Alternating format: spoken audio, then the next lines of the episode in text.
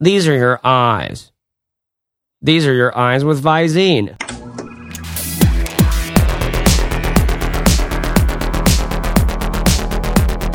Hello and welcome to the Fizzle Show, the show for independent business builders who don't want to burn out.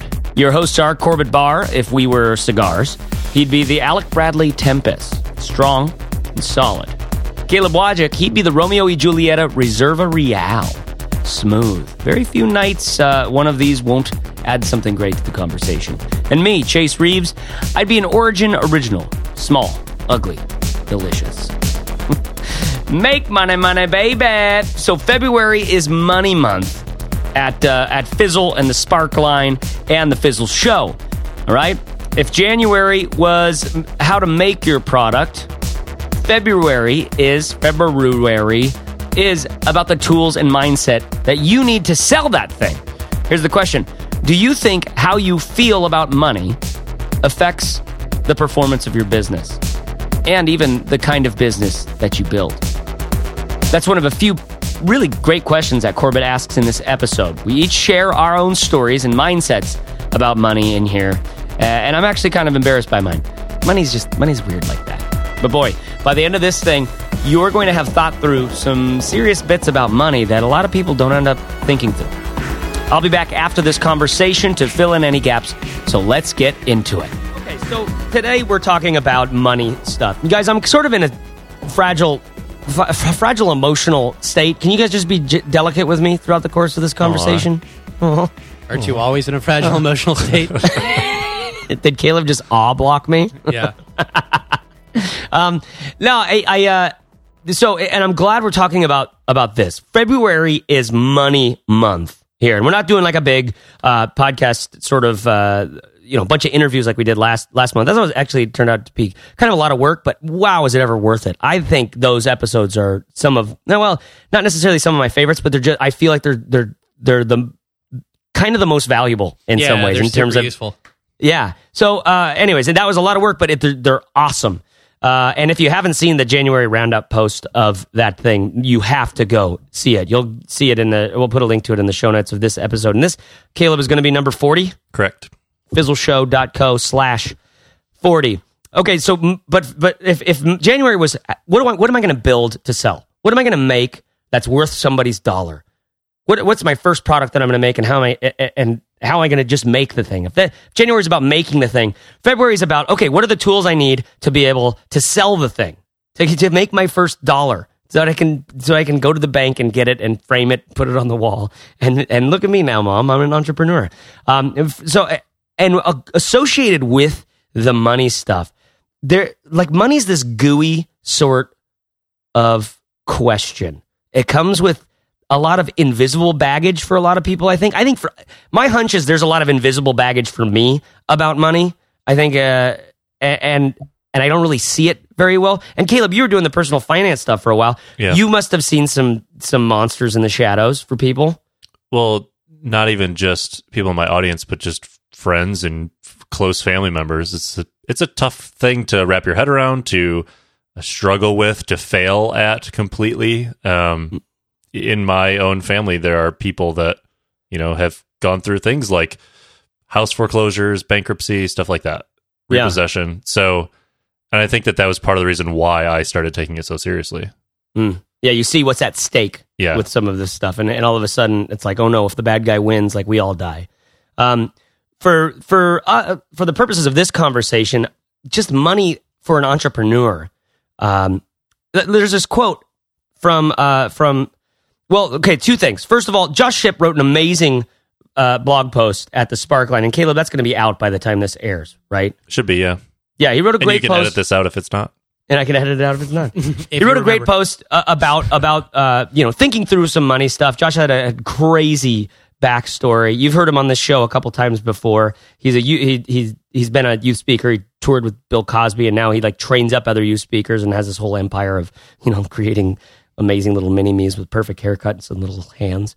Uh, and he and one of the po- the points in his post that sticks out to me is this this thought about money is amoral. Money money does not have a morality. It's just a resource. It's like wood or steel. You can use it to to make a gun or to build a bomb or to build a bridge or to build a house for your family. Like you could do it, you could use it to do a bunch of different things. But I think in some ways, like I come from a background naturally in some way, I, I don't know, that I like, where I like, I don't like money or I'm uncomfortable with the concept of money in some ways. And again, I'm just kind of reaching here uh, about like what I think might be going on inside me. Can- Is this going to be a therapy session? My name is Chase and I'm an entrepreneur.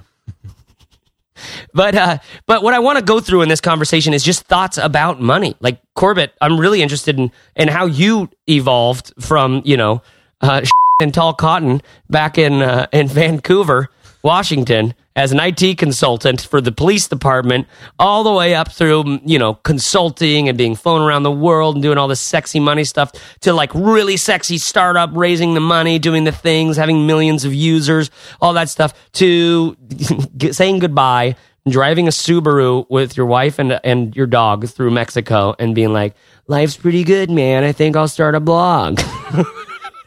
so I'm I'm principally curious about like what has your concept of money changed over time, Corbett?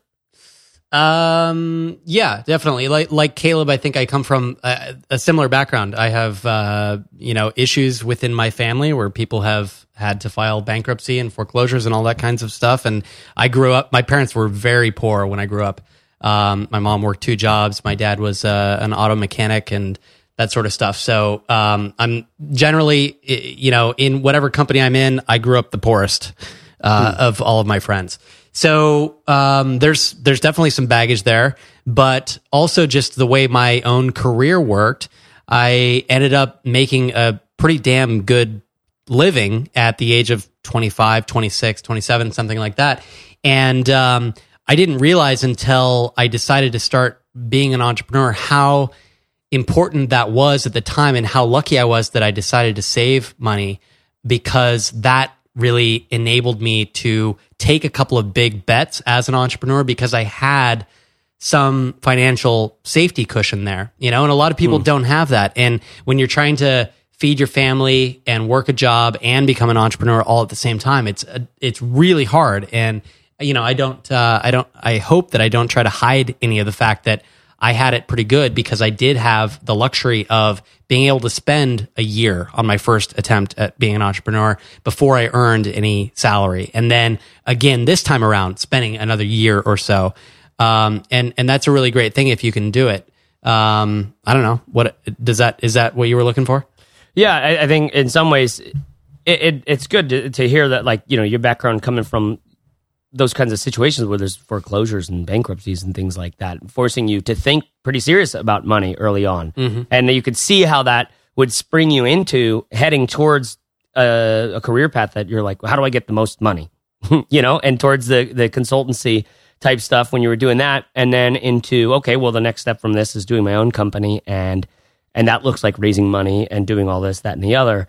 And then you kind of have now, then you land where where you are. And I love that you say like saving the money through those big things is what allowed you to take the ultimate gamble of saying goodbye, going on sabbatical, and living off of savings where it's where it's very affordable to do so down in Mexico and extremely dangerous. I mean, people shouldn't be traveling to Mexico, Corbett, right? Roll I mean, up. you, most of the time, I mean, people are just they fly down there and they just get kidnapped and stuff, right? Mexico is just super dangerous. Yeah, I've right? been, I've been kidnapped 11 times.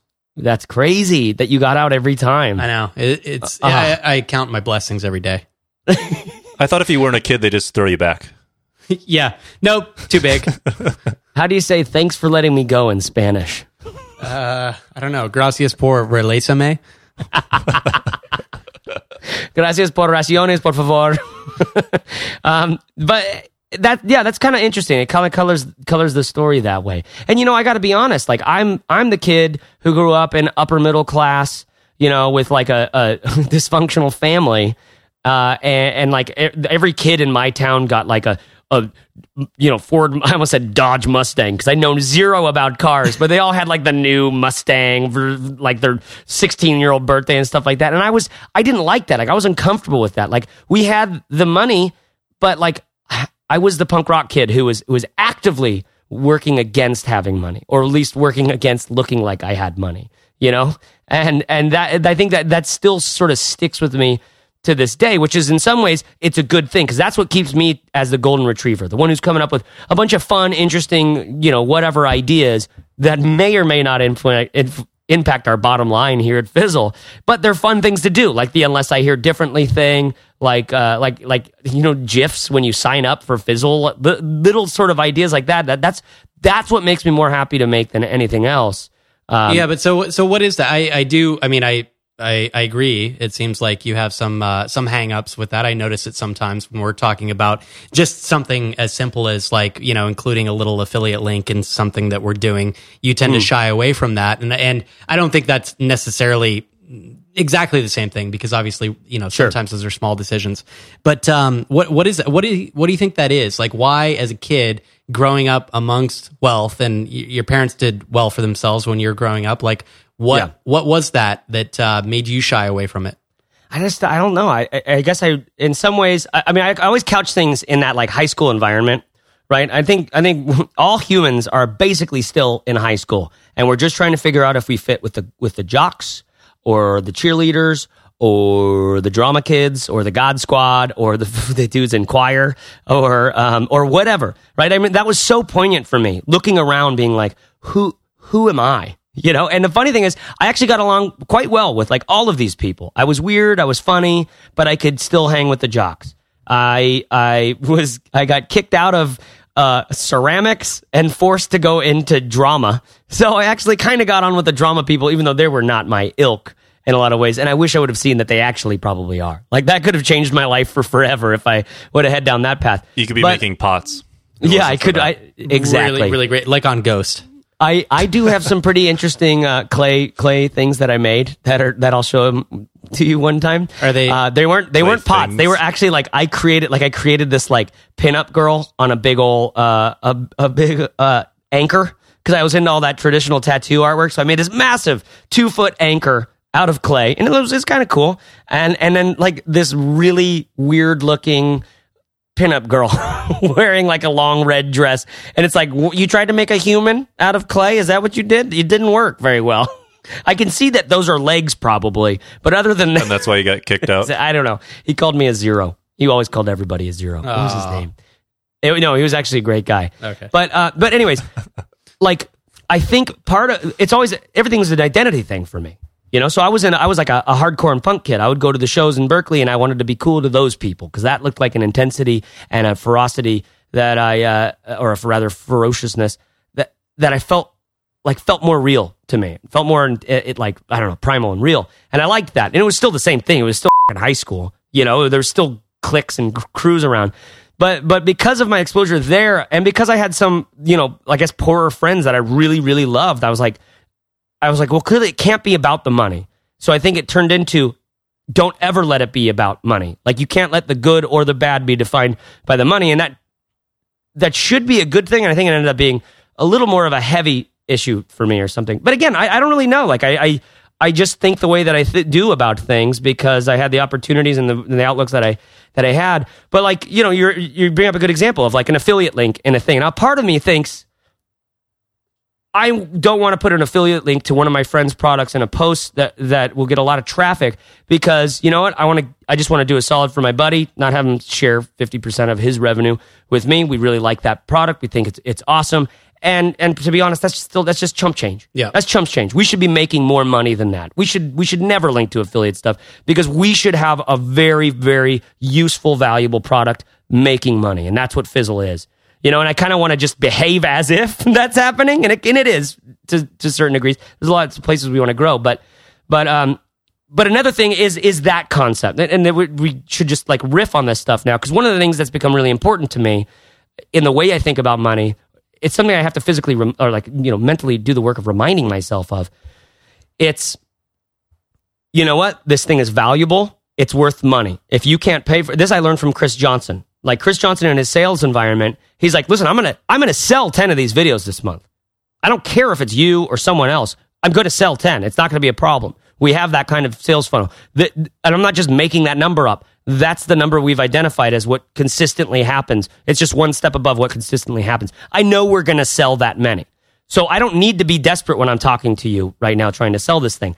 And I love the the cut and dryness of this. You know, I used to be a Jesus guy where everything was drenching with morality and a rightness and a wrongness. And I fell in love with business because it kind of didn't have that. There was like there was like this uh what was it? There's a secularness to it. This a this not moral thing about it that I was I really kind of liked after after spending the previous 10 years drenched in in right versus wrong and darkness versus Judgment. light. And, Yeah. yeah, and judgment, that kind of stuff. So it felt it felt very uh, it felt like buying something at the grocery store. Like it's just chicken. Like or it's bread. It's bread. You you, you of course you're going to pay money for the bread. You would never say like wait is this bread on a freemium model up front? I mean are they trying to make me a client up up front? Are they looking for high data here? Are they Yeah. venture backed or what? Like no you pay the money for the bread. I love that idea and i want uh, so so but that's something i've actively had to like kind of do the workout to like not get comfortable with so much as like learn that oh yeah that is true and see that oh yeah that is true It's kind of true, although w- traditionally in business, you know, I'd say that money actually is the judgment. You know, it's like is your is your venture profitable or Mm-hmm. Yeah. not? And so there is kind of a, a black and white. yeah whether thing. or not they buy is it is the is the sort of thing and it, i guess is whatever the rubric the judgment and i like that because what we're talking about is people who have a need versus you know heaven and hell in some ways right there's a there's a kind of there's a kind of no and even and even so like i mean i'm really good at making i've done this for a career making marketing campaigns of trying to get people to need something they don't yet need necessarily. You know that's what marketing is is like huh how can we make these people think that they need this thing half the time? Right. you know luckily with fizzle i love that i get to market something that is truly valuable. It's like i would love to start a business and support myself. I don't really know how to do that. Is there a place i can go where i can learn that along other side uh, alongside other people who are do, who are learning the same thing. Oh, bing, bing, bing, bing, bing. We found it. Like I love to market and sell that, and I and I love and so part of it has really been I've learned a lot just selling Fizzle because it's like I'm shameless about promoting it because I believe in it. It's like, oh no, this is super valuable. Let me send you 150 testimonials that we've got from people who are like, this changed everything about how the way I was approaching my business. You know, and so I guess in some ways the results and the feedback have really started to color that. And that's been a big growing thing for me at Fizzle for a little while. But and also part of it is I just come from a designer world where you're like not allowed to ask for money. It's like not cool to have a book for sale when you're a designer. Right. It just So- isn't. when you used to know? play music too, where you don't get into music for the money because it's so hard to break through. Yeah. Yeah, exactly. Yep. Yeah. So so how do we want to how do we want to frame this? Because I think one of the interesting questions to ask here is how does the way that you feel about money impact how much money you actually earn or that you bring in with your business and how are those things related? And for people listening to this that aren't earning much from their business, is it because of their attitudes towards money?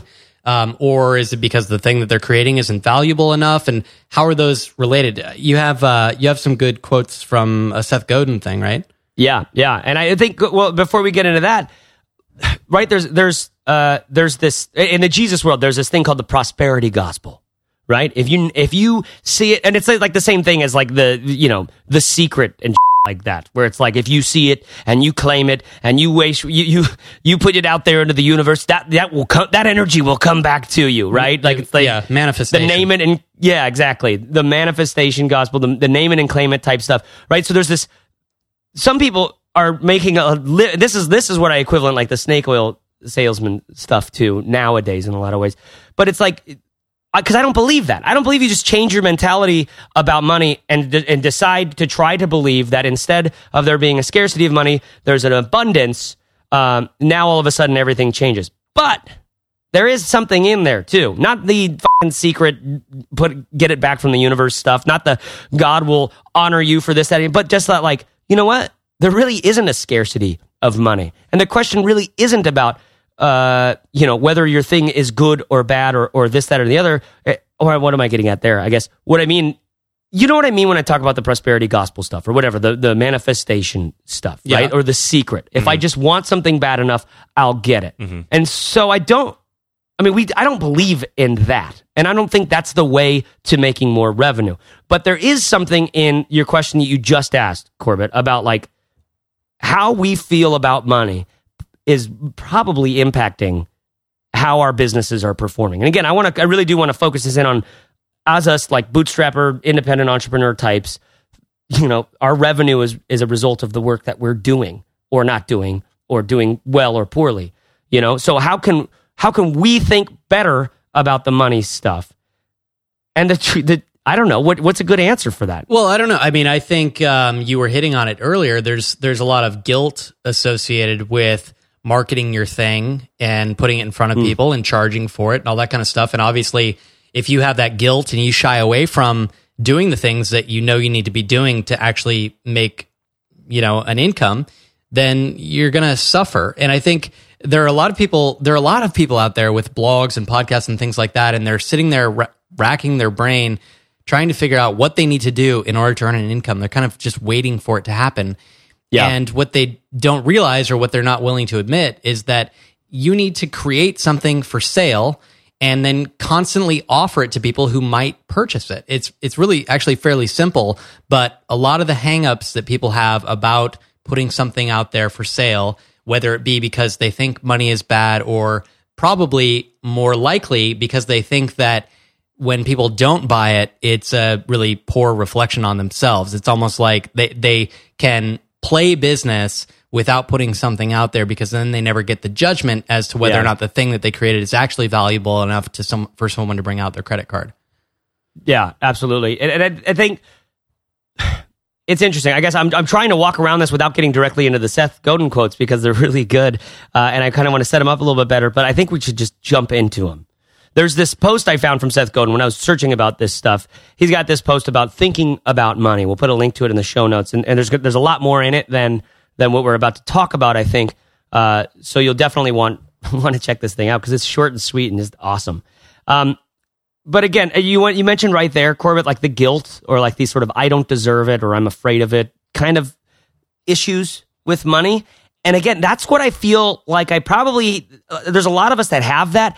And I don't know if we necessarily know it, you know, but when I read this little quote, uh, one of the Seth on this post, he's got like, you know, 15 points or whatever about like things about money that you should be, th- you, you might want to be aware of. And one of them, when I, as I read one of them, I was like, okay, this is interesting. This is a really good way of, of putting it. He says, if money is an emotional issue for you, you've just put your finger on a big part of the problem. Well, okay, I'm going to stop there.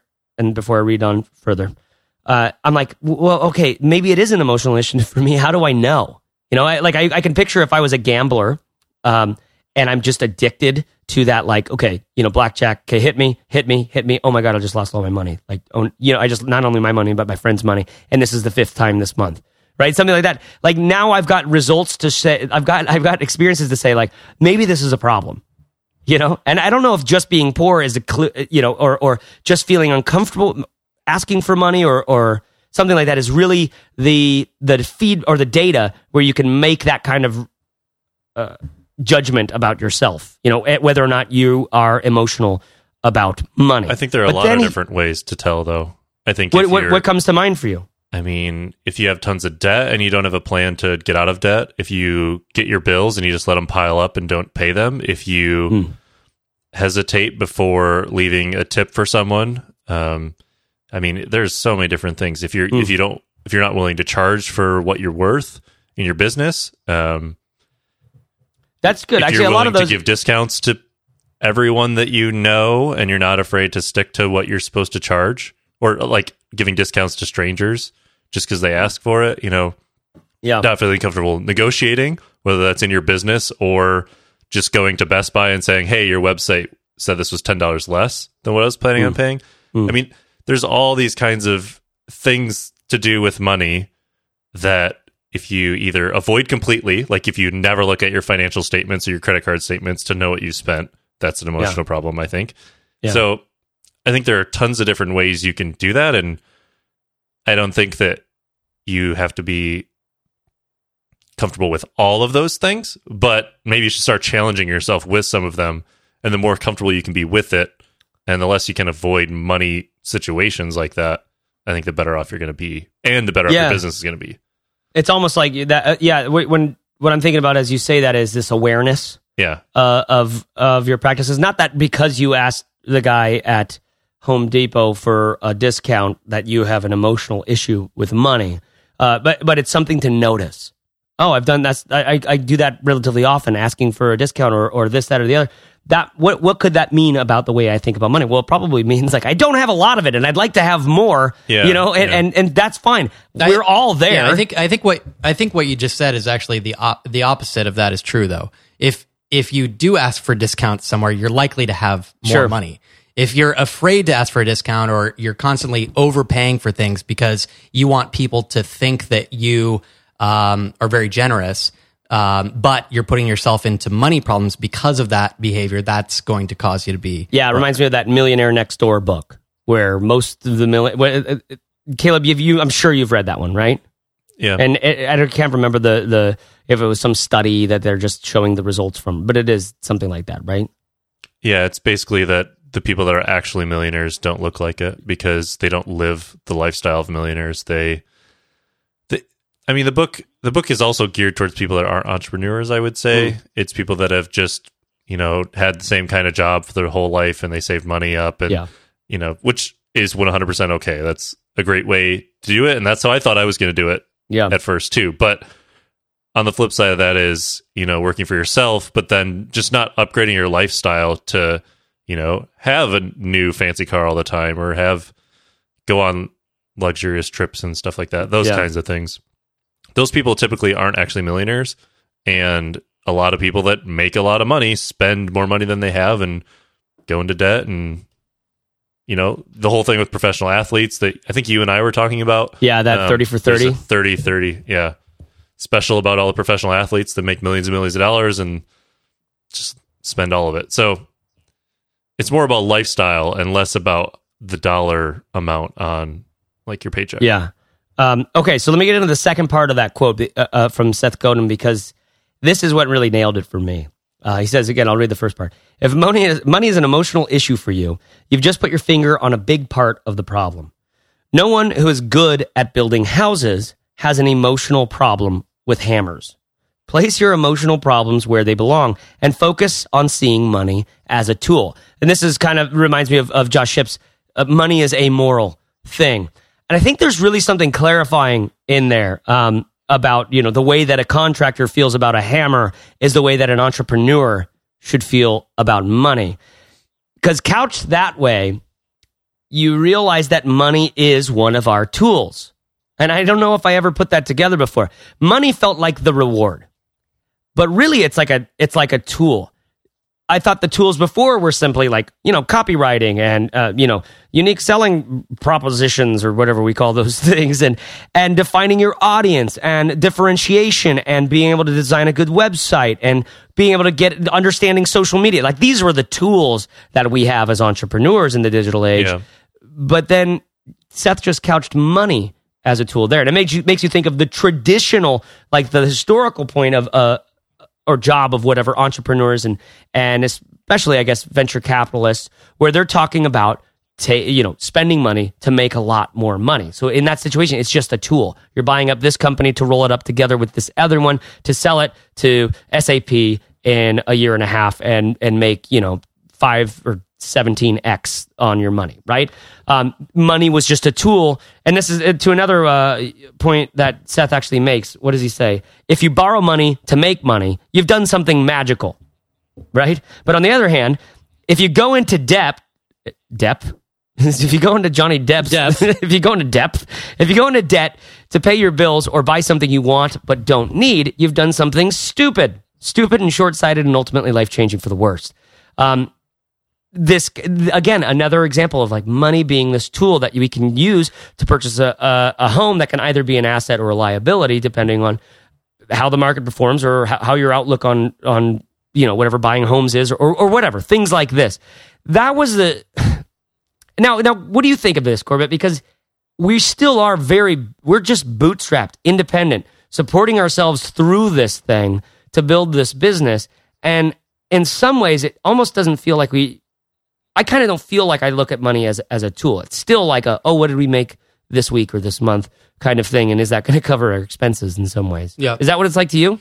No, uh, not really, because um, the business has grown from me uh, originally, and now we are three people. And the, you know, a big reason that we are three people is because the business grew enough to afford to pay you guys to come on to make it possible.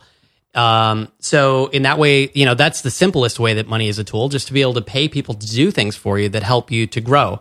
And hopefully, you know, through using money as a tool, you turn that money into more money. That's the whole goal. You know, it's Yeah. like, let's say, you know, somebody gave us $100,000 tomorrow for our business as a loan. How could we use that money by hiring people or by paying for advertising um, or whatever it is to turn that 100,000 into 200,000 or or whatever it is. Um, and I think there are a lot of businesses at small stages that don't have everything figured out already and it's hard to use money to generate Yeah. more. Um, so you have to be careful about that as well. Money can be a tool, but you can also throw money away. Um, and you know, just a, as a simple example, when people are learning how to use paid advertising uh, to their benefit, you know, to to put up Facebook ads and to sell more of their products, there's a long learning period there where your return on investment is negative, right? So you're putting a dollar in and you're not earning a dollar back from Facebook ads or from whatever it is because you have to learn how to create the right environment, the right ads, the right landing page, um, you know, all the different parameters, all that kind of stuff. So, um, you know, and you have to go through that. So sometimes you have to spend a little bit of money and use it as a tool, uh, as a learning tool, really, to get to the point where you can earn more. Yeah. Well, and I think even growing up, as you give a kid allowance or you get your first part time or full time jobs, money's just a reward. You do something and you're given money. Yeah. And until you start to think like an entrepreneur does, where, okay, this money enables me to do certain things or to do more or to pay people to do stuff for me so I can do less. I think that until you start to look at things that way, it just becomes a trade of time for money What do you, or effort for money. What do you guys think about um, you know people who there are people who are chronically in debt and just feel hopeless about money, have no clue about how to get out of their situation, all that kind of stuff, and have just struggled um, for a long time and, and make the kinds of bad decisions that Seth was talking about in that quote earlier. Um, what do you think about their chances of being an entrepreneur successfully, and is entrepreneurship a, a, a valid path for them? you know, in in the context of a, or I guess in that context, it makes a lot of sense that there needs to be some learning about money. You know, for for me personally, I have my you know, whatever emotional issues and things, that, uh, particular outlook on money that I that I've sort of come to have, but I've never missed a payment on a thing. You know, we've we've got I, we've gone into a handful of debts on on very calculated sort of things, and I have I have a few mortgages that are like it's a calculated kind of debt. Right. You know, the same way that when I got the no limit Amex and we allowed it to go to X, Y, and Z when I was purchasing computers for my very first company that I started, like that was a calculated risk. Mm-hmm. You know, and, and, and it took a long time to pay that one single debt off. Um, but so the, the point being, like, I never, that was not my context. Hearing about that context, going deep into debt, not being even, really to be able to see that it's happening, or even if you see that it's happening, you don't really care. You don't really think there's a consequence there. That kind of situation is like, yeah, there needs to be some education about like, don't do, that's not a smart way of doing it. And one of the, one of the things that, uh, another one, uh, in here that, uh, that Seth says, he says to, to go along with that previous post or point, getting out of debt as fast as possible as fast as you possibly can is the smartest thing you can do with your money. If you need proof to confirm this, ask anyone with money to show you the math. Hint, credit card companies make more profit than just about any other companies in the world. And it's this, you know, the idea of getting out of debt being the quickest way you can possibly earn more money later on is, sort of interesting. It goes to another point that he, that he mentions about like saving money is the same, is worth the same amount of money as earning that money instead of you, you know what I mean. So like money really is this this weird sort of thing. So oftentimes you think differently about like what did I make last month versus you know what did I spend in some ways. And I think I, I listened to a lot of Ramit Sethi before, where he's or as Chris Johnson calls him, Ram it. it just it's just how he originally read his name. Like, Yeah, you so know, stuck on it. and so he just can't not say it any other way. As, so as Ramit says um, about like you know you could you could not get that latte and you save your three dollars or four dollars a day or something like that. But to ram it, that's not an interesting way of doing things. Let's earn that four dollars instead. Let's do let's make businesses that that earn and we we kind of feel the same way and, and want to create the tools to help people to do that. But um, I guess it's a long winded way around. When I think about that story, Corbett, that you mentioned of, of you know folks in real debt, in real situations like that, where there is almost like a chronic sort of behavior. You know, I just read a uh, or in a, in a Merlin Mann post recently, he said, Re- reality is the thing that keeps happening all the time. That's what reality is. it's not the thing in your head that that's like your interpretation of how things are going. you know, right? So if you could look at the at the bills or the the debt or the whatever it is, that's the clue into what reality actually is. Now you realize there's some education to do. So the, the thing in your head needs to be uh, rejiggered to make much clearer sense of of reality instead of just running on doing the same thing it has been doing. I don't know. Did I was that what you were asking? My my answer to yours, Corbett, would be um, to quote a well known scholar: "More money, more problems." because if you're bad with money when you don't have any of it, you're going to be even Yeah. worse with it probably when you have a lot. So I do think that those people can be entrepreneurs, and through becoming an entrepreneur, they could learn about money and get better with Yeah. it. Um, You know, I, I but I think you have to educate yourself. yeah, exactly, honestly, exactly. about money at the same time as you're starting your business. Exactly. It's a it's a skill like anything else and and you know, some people will pick it up more quickly than others just because, you know, money happens to make sense to them or they grew up in the right environment that sort of trained them properly about money, but um like anything else, you can get better at it um, if you focus on it. And, uh, you know, it's like learning a language or learning how to design things or whatever it is, but you're going to have to spend that time to actually get good at it. And I've, I've noticed that just over the past five years, even, um, you know, as an entrepreneur who's bootstrapping that, um, you know, I've gotten better over time at earning, you know, consistently and, and growing the business. But, um, there was definitely some learning there. And, and even for me, a period of kind of getting comfortable with charging people and uh, feeling good about the thing that I was selling to them. Yeah. It's interesting because I could, I could, you know, so many of us starting out on our businesses, like just trying to make the thing. So many of the people listening to this show and so many of the fizzlers and, and people on the Sparkline, um, just the first, when I was there, like the, the only thing I could imagine is creating something that gets to some level of traction. You know, whether that was in revenue or in just traffic or, or whatever right? On a blog or or an ebook or something like that. I just dreamt of like getting to some place uh, where there's where it felt like there was traction. Like oh look look there's some momentum. I'm building this thing. That's the only thing i could picture right? Now that i'm in that place i'm in the driver's seat with you guys a, a thing that like has the traction and we we're making the money that we need to every month and we need to make more and we we're we're we're actively looking at how do we build this business the right way you know uh now I realize like it, it does it doesn't get easier; it gets harder. Now we have all these big questions about what do we do with the money. If we wanted to find m- new people who have never heard of Fizzle or the Fizzle Show or the Sparkline or Think Traffic, how would we do that? And what's the best way to do that? And what's the best way to to earn back the money on our investment of that? And that all requires a level of thinking about money that uh, before I just. I, it's it's certainly not my strong suit. You know, it is for both of you guys. I think you guys are both really, really skilled at the way you look at, at money and the way you think about these things. Um, but it's just it's interesting to me. So in the context of someone who's com- repeatedly in debt and repeatedly making hor- bad decisions about this sort of stuff, it's like all you can dream about is getting to a point of traction. Well, I'm sitting here saying like, oh, that's all. I, I had the same dream, and now that I'm at a point of traction, I realize like, no, no, no, no, no. The horizon just keeps on going, and the and the stakes only get higher.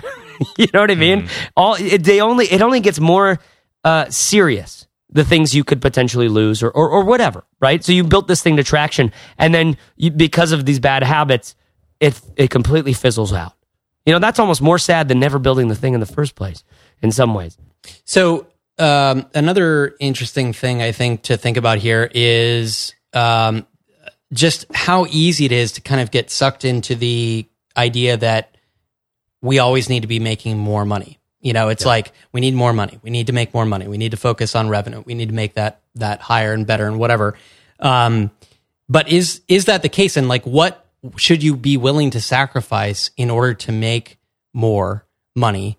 Um, and does more money really end up making you happier? And in what situations does it? Yeah, I think that's a really. I mean, especially for you know startup and bootstrap kind of culture or whatever. I guess it, I've I've realized this recently there's there's sort of two worlds that I'm coming to. See. I'm coming to see. There's two worlds. There's this startup world that I've known about for a long time and kind of been vaguely involved in. Like things you could listen to here are like this week in startup with Jason Calacanis. Like it's all interviews with founders of billion dollar companies, essentially, or or all all founders who want to get their company to a billion dollars, and then VCs and all. So the, it's just this really, really, really big game, and, and and it feels like you know when you're listening to that, like these guys are talking like this is the only way, you know. Then there's this other world I realized of like the bootstrappers, um, and we've kind of always seen ourselves as, as this kind of independent uh, entrepreneur, indie indie entrepreneurs, what I call them, sort of world of of bloggers and things like that. That's somewhere in the middle. Uh, then there's this this bootstrapper sort of thing. This is like Rob Walling and and uh, Justin Jackson. It was a guy who kind of like has helped me see this world. There's this whole like other thing going on there. Like Rob Walling has this microconf conference, and I've been just devouring all these videos because they're really good. It's just it's just self funded startups basically uh, and it they talk completely differently than the this week in startup crowd, than the, like the big startup venture back raising money game.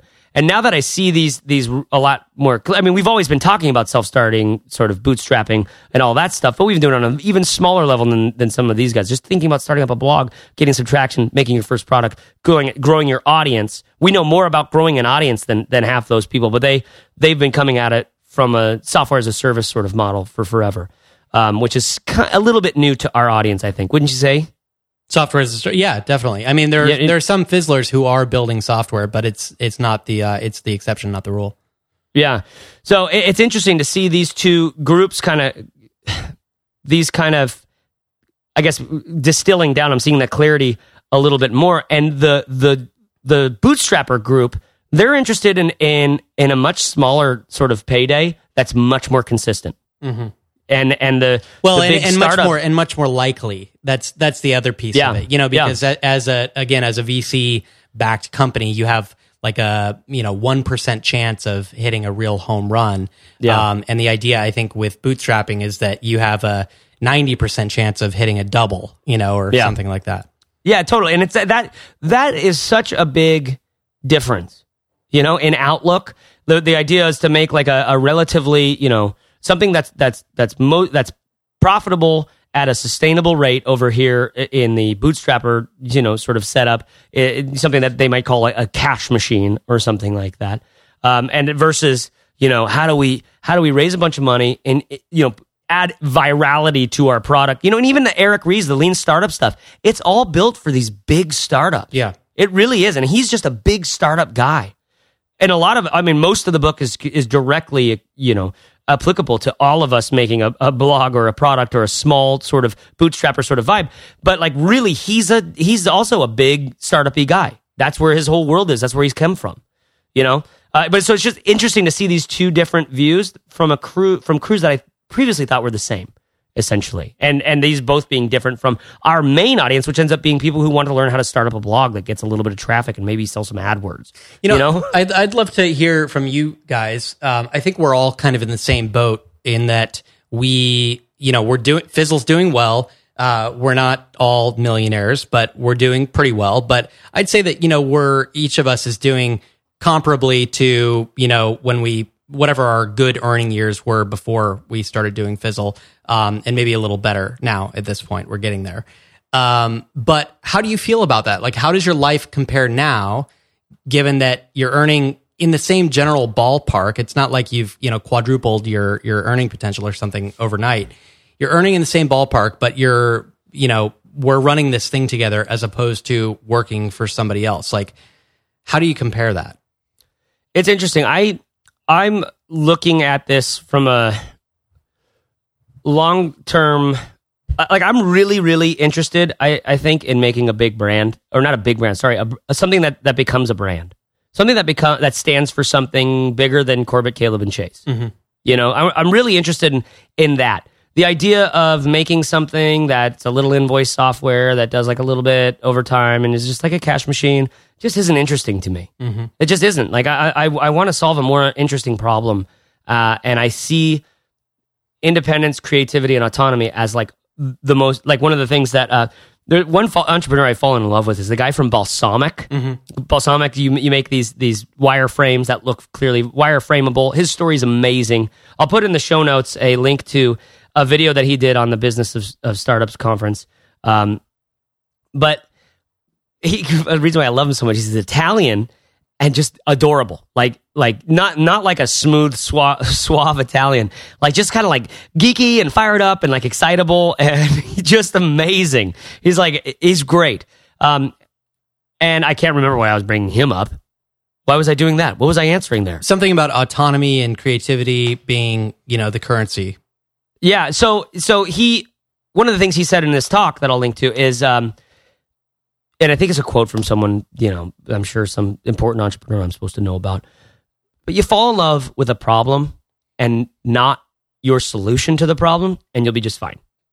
And I think that's a really huge quote for me. If you fall in love with the problem instead of your solution to the problem. So if I fall in love with independence, creativity, autonomy, creating your own business, supporting yourself and your family, I fall in love with that. Now I've been in love with that. I'm not. I, then instead of falling in love with Fizzle, I fall in love with that, and then Fizzle keeps getting better, better, better, better, and better. Yep. You know. So I love. I love that angle in on things, uh, and it just kind of just that to say like this idea of building this bigger brand, this bigger thing that represents a. Uh, you know, we're all we're constantly looking at a lynda.com. Lynda's a, a, a big, massive institution of learning about a particular about you know unique, particular, specific things you know? Uh, and i want fizzle to become that about about a handful of unique particular and specific things around the idea of being an entrepreneur. It's not how to use photoshop. It's how to understand differentiating your business from the competition. It's how to use google adwords. It's you know these sorts of things that that i that I, I want that brand to sort of stand for and, and to be useful and, and helpful at i guess um, so anyways the answer to your question I, i'm the first thing i think of is I want to build that that brand. And because I've been thinking on those thoughts, like I guess it's making me a little bit crazy. Because one of the things in this recent talk I watched, like a guy raised raised his hand. He's like, he's all okay. Like anybody in this room who, even if you quit, if you stopped doing everything in your business right now, if you stopped today, in one month, you'd still have made ten thousand dollars from your business. Raise your hand. And I realized that's us. Like that's where our business is at too. Of course, we have to pay three people out of that. But but like that was a that was kind of like a whoa, that's a victory. You guys, we could stop everything right now and Fizzle next month would make ten thousand dollars. It just will, right? Am I right? I mean, Yeah, I'm not I a mean, money would- guy, so I think it, would. Right? It would make more than that. Yes. It would make it would make more than that, right? Like, but that it, the way that that was that question was was was worded made it kind of come clear to me. Like, whoa, we've built a thing. It was for the first time I realized, oh my god, this thing is we've built it. We've built a thing. Like this is a thing that exists in the world that we've built, and it's working, and it's at that level that so many people want to build a thing to get to, and I've it, we've we've done it. So what now? you know what I mean? Like, Right. what's next? And this is what I'm getting at with that whole like the horiz- the horizon just keeps stretching out, and there's all there. It just it doesn't get easier. It almost gets harder. And the question is, is it becoming more meaningful or less meaningful? You know, not only to you but also to the world. Um, so those are the those are the things my brain's been sort of circulating around. Uh, I guess orbiting around rather uh, for last. What would your Caleb? What would your answer be to the question? I would say that my life is way better because of lifestyle reasons. Um, I'm making about the same um, with if you add in like benefits I had before versus uh, what I'm making now, but my lifestyle is completely different. I can spend time doing the things I want to do. I can all all the cliche stuff really does matter to me. Not having a commute, um, Yeah. being able to spend more time with my wife and other parts of my family. Um, those those things matter to me. Yeah. and being able to just go to the gym in the middle of the day if I want to, if I'm banging my head against something and I can't figure it out, or I'm just sick of working and need a break, I can go take a walk and not having to sit at a desk like I had to before. Like the lifestyle thing is a big part of it, as well as all the stuff that you talked about, Chase, which is like impact and connecting with people at conferences like Fizzlers and chatting with them and figuring out how things are going with them and helping them Yeah. over email when I'm not in person with them. It's so much better than what I used to do. Sure. And so the the money isn't why it's better. Hmm. The money helps, um, but like you were saying, Corbett, we are all at at least some point back in our previous careers. We're to that level, Yeah. um, and it took us time to get here. And you know, Chase and I shortcutted that a little bit by hopping on and joining you to do this.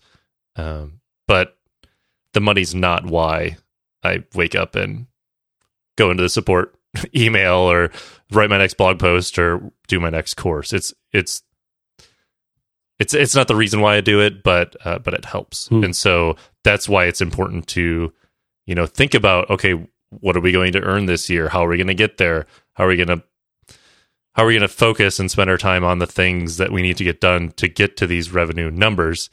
Um, but we have lots of things that we track, and revenue is just just happens to be one of them. Mhm. Yeah. Yeah. And I wish. Or what, what would you say? What, I mean, you've been doing this. You've been in this sort of mode for the longest of you know solo entrepreneur, working for yourself, Yep. making your own schedule, and all of this other stuff. Uh, how does it feel to you right now where we're at? Given uh, given you know being on your own for so long and develop you know being so nimble and being able to do whatever you want all the time. Yeah. Well, I mean, now I worry, you know, when, especially when I'm down here in Mexico um, in the winter, I, I worry, um, you know, that, that you guys, or I want to make sure that you guys feel like we're all contributing in the same way and that I'm not just off playing hooky um, for half the year. So that, you know, that's part of it. That's part of growing the team. And that, that does change the dynamic a little bit. Um, but I can tell you, you know, as, as well, just, it's not just entrepreneurship that makes things so much better because my answer would be the same as Caleb's. Um, if you compared my life now, uh, to a time when I earned a similar amount, you know, being a, a corporate consultant or whatever, um, it's just night and day. You can't even, it, they're not even in the same ballpark. It's, it's completely different. Um, I'm so much happier now. But, um, if you compare what I do now as an entrepreneur to what I did before as an entrepreneur, and you know before being when I raised venture capital and had an office and employees and a board of directors and advisors and all that kind of stuff, that is also night and day. Maybe not quite. I mean, I, I did enjoy that entrepreneurial venture more than being an employee, um, but it's it it doesn't compare to what we do now. And so to me that question when you were talking about the three different kind of camps, you know, between the bootstrappers and the lifestyle blogger type people and the um and the the VC entrepreneurs, uh, there's no question I want to be on the bootstrapper or lifestyle, you know, sort of train. Um, because it it just doesn't make sense to me um, to dedicate 80 hours of your life, you know, to work when especially if you're building something like Zynga or some other company that really doesn't matter to humans. It doesn't help people. I don't know how you can feel We good. just lost our whole Zynga contingency. Damn it. Wash bomb. oh, that's good. I like. oh, that's funny. No, but it's interesting because Corbett, I, I mean, the way that you've chosen to live your life is is is very instructive to me. I, it's something that I'm forced to reckon with, not just because we're business partners, but because uh, it's interesting. You know, the the the decision not to do the the kids the traditional family thing yet, the if if at all, the the decision to go to Mexico for several months out of the year, which is almost like less of like you didn't like we weren't sitting in California saying like that's it, I'm deciding we go to Mexico. Like you know, you traveled around, you experienced it, and it almost happened to you, and you realize like I don't want to leave yet. Let's stay for another month. And, you know, like, so it, it happened very naturally because of experiences, but but then it, be, because you were the kind of you were creating the kind of environment in yourself about what business is, what it means to work, what it means to create something, what it means to to to be able to pay your bills and do the things. Like because of the way you were thinking about that stuff, that seemed like an option to you and a and a good one, better than several other options you could have had. You know, uh, and I like that. It's instructive to me to think through what are we. I feel like just the fact that you're in Mexico for half the year forces us to be like, well, how important is a blog post really? You know, how important is this? I mean, the truth is, we're we're we're going to build this business over the long haul. So if I put a lot of stock in writing some blog posts, I hope that a million people tweet it and, and look at it uh, and and just have an amazing experience with it. Like it, that's not the point, you know. So in some ways, the way that you're living your life and that that that in, instructs a sort of easygoingness, but a focus and dedication, something that Eugene Peterson calls the long obedience in the same direction. You know, that's more more of what business uh, for a bootstrapper is like than than you know. I get calls from a lot of guys who are friends of mine who are building businesses and they're like fired up they're doing the thing they're like i got this idea this is what they're like they, they they're like telling me all their business strategies and, and play like and we don't do a lot of that because it's like we we know what the job kind of is it's like we got to keep making good courses within fizzle that solve people's problems and help them kick ass in their business Yeah. and then we got to keep writing blog posts regularly that that that continue to pique the interest and, and help you know you know apply things that we're learning in our our own business to hopefully to our to our audience businesses. You know it's in some ways as a as a 31 year old dude that like that here we are this is the work is kind of screwing with me. And so I was like wait wait this is it? And it's like yeah you know what? This is it.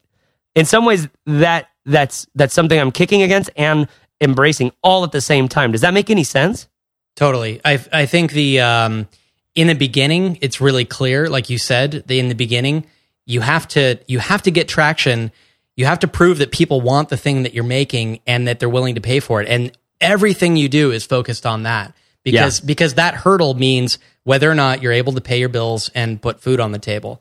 And then as soon as you get over that, all of a sudden you realize that this is a choose your own adventure game, but the the the potential options aren't written out for you. You have to not only choose your adventure, but you have to write, uh, you know, each chapter. And I think that all of that opportunity and that um, that uncertainty, I guess, can feel really daunting. And I, I feel the same thing. And I think um, I think you know that's why that's why the annual planning stuff is important that we talked about before, and that's why really knowing what matters to you is important. And I think that's why most companies end up just putting money at the center of all their goals. And uh, now you're seeing, you know, these sustainable corporations and things, these different structures that are focused on giving back to the community, making sure that they have a positive impact on their employees, their customers, and you know the uh, the communities that they live in. Well, just look at the look at the startup part of the you know teeter totter or whatever you want to say. The two sides you can choose from to be like startup world, bootstrapping. Um, the startup world's goal, and partially it's based on the fact that VCs end up being semi in charge or mostly in charge of these companies, is money. Hmm. And a bootstrapper's goal, or someone that cares about their lifestyle, their their first goal typically isn't money.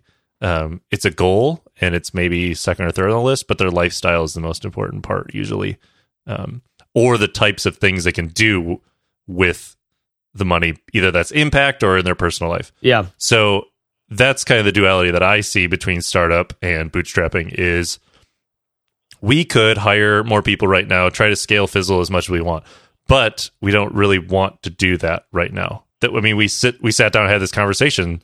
Uh, I don't know, nine or ten months ago. Like, where do you see this company in a few years? How many employees does it have? That sort of thing.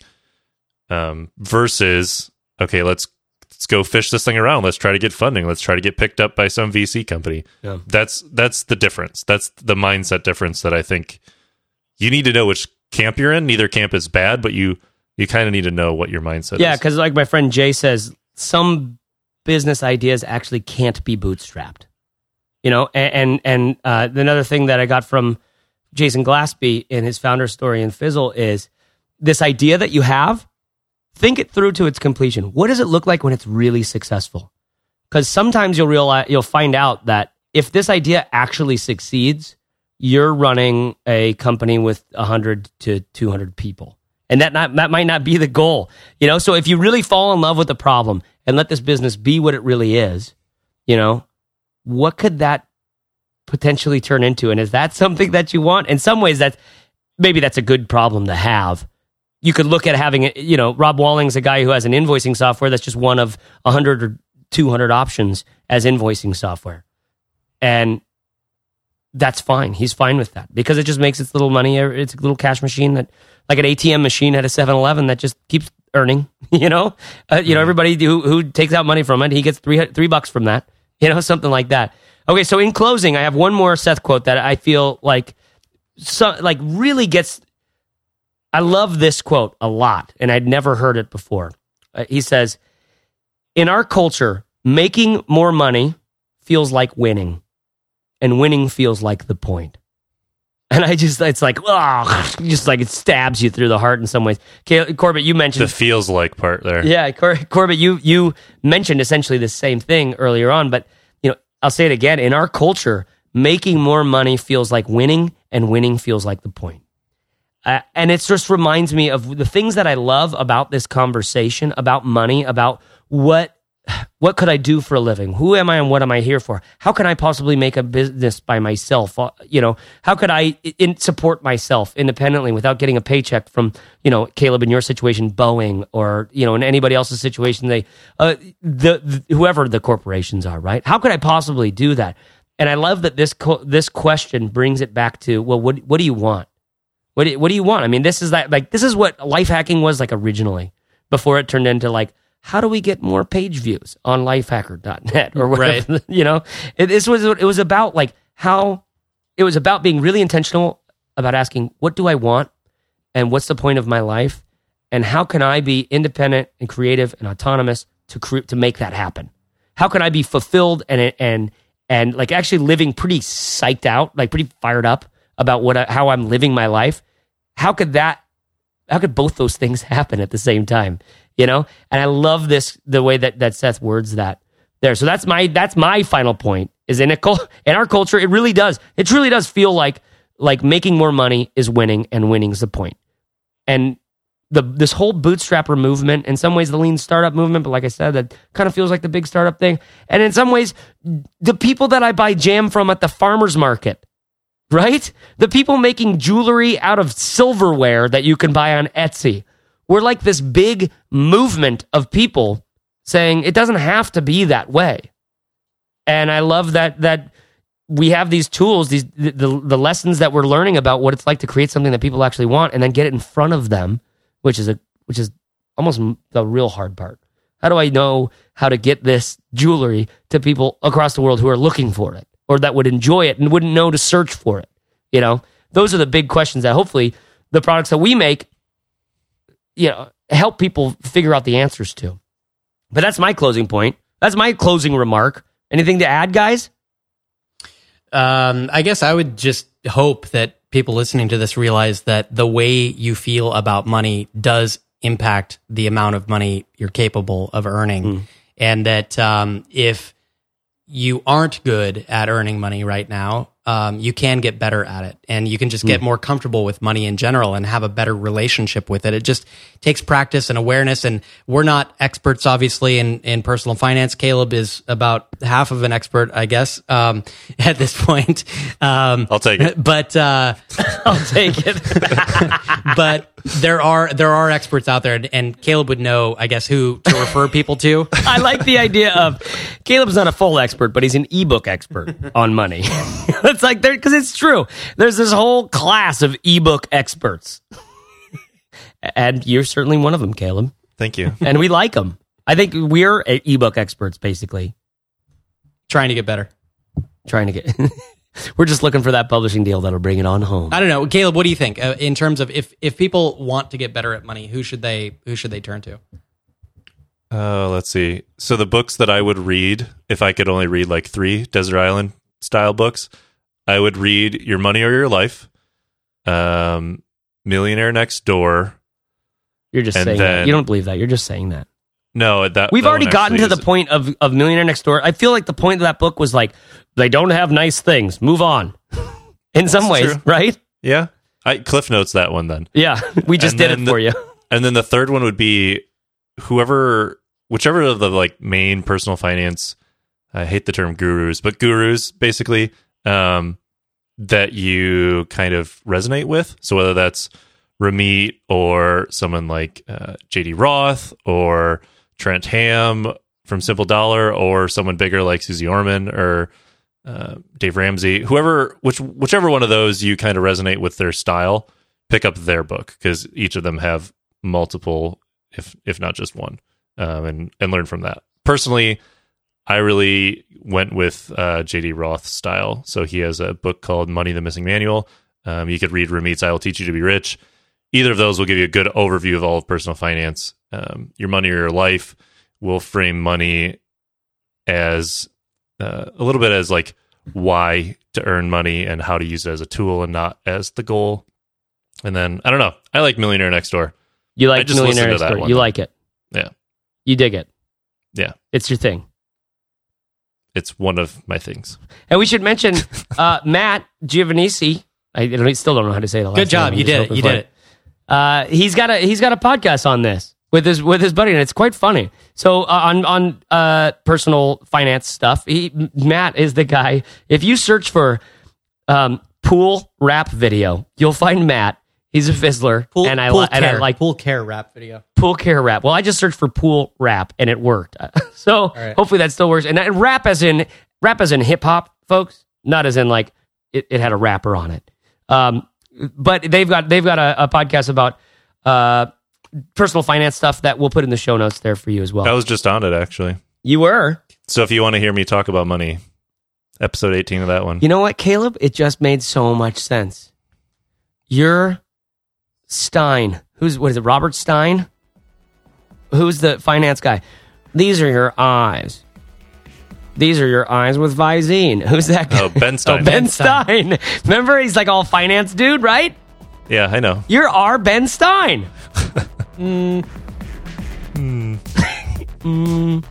And Caleb, and, and I'm the I'm the dry, itchy red eyes, and Corbett is the after Visine eyes.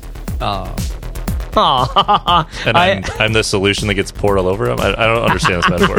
I, you're just the guy on the beach telling me about my eyes. I, gotcha. I have been Chase Wardman Reeves. I've been Corbett Barr. I've been Caleb Wojcik. Make money on the internet. It's free. on internet. So there you have it. Make money on the internet. It's free. Well, almost free. Hey, listen, we haven't really talked about this yet uh, on the show, but you're going to hear more about it soon. Okay? We've fallen in love with a tool called Gumroad. You make a book or a song or some Photoshop template or some anything, whatever it is you make. Okay, you upload it to Gumroad, uh, and and people and then people buy it, and you don't have to worry about any of the back end setup stuff like uh, approving people's credit card charges, storing credit card information. I don't know all that all that crap. Uh, you don't have to worry about it at all. Uh, that that's all I want to say right now. We partnered with Gumroad to make a little quick start guide that you'll find at fizzle.co slash Gumroad. If you haven't checked out Gumroad before, or if you're interested in it, you got to check out that page. Uh, we'll share more on it in the next episode, so stay tuned. You will find links to everything from this show at fizzleshow.co slash 40. That's the number 40. Including that amazing talk from Peldi, my new my new favorite Italian entrepreneur. Uh, check that out alongside Josh Shipp's Money Matters and Doesn't Post, as well as a handful of questions that I pulled out from this uh, conversation that you that one you just listened to right there. Uh, there was this part where Caleb had these really great questions to ask yourself to see what your thoughts really are about money. I pulled out a handful of those and added a couple more and added them right there to the page on fizzleshow.co slash 40. F-I-Z-Z-L-E show.co slash 40. Can you leave us a review on iTunes or Stitcher or whatever you use to listen to the show? Would you just do that, please? I would love it if you did that. Um, yes, I'm talking to you. I read every single one of them. Literally, I, I'm a little upset that we don't have any from Algeria right now, but that's a whole other issue. I can see them. I have this little app called Comment Cast that allows me to see all the questions and, and comments uh, on the podcast from every country. So add add a review. Tell us what you like and how to make the show better. Honestly, I'm listening, and I'd love to hear your thoughts. This money stuff is sort of hard for me to think through. Uh, it's a little bit embarrassing. It's a little bit sort of tickly in the back of my throat. Um, but I hope that this conversation that we've had, uh, hearing smart guys like Corbett and Caleb talk about it, and and Seth Godin, those quotes from him, hope those those things could help you as they're kind of helping me to think through this stuff. Find care, take care, serve hard, and dig in, folks. Thanks, and I'll see you next Fizzle Friday.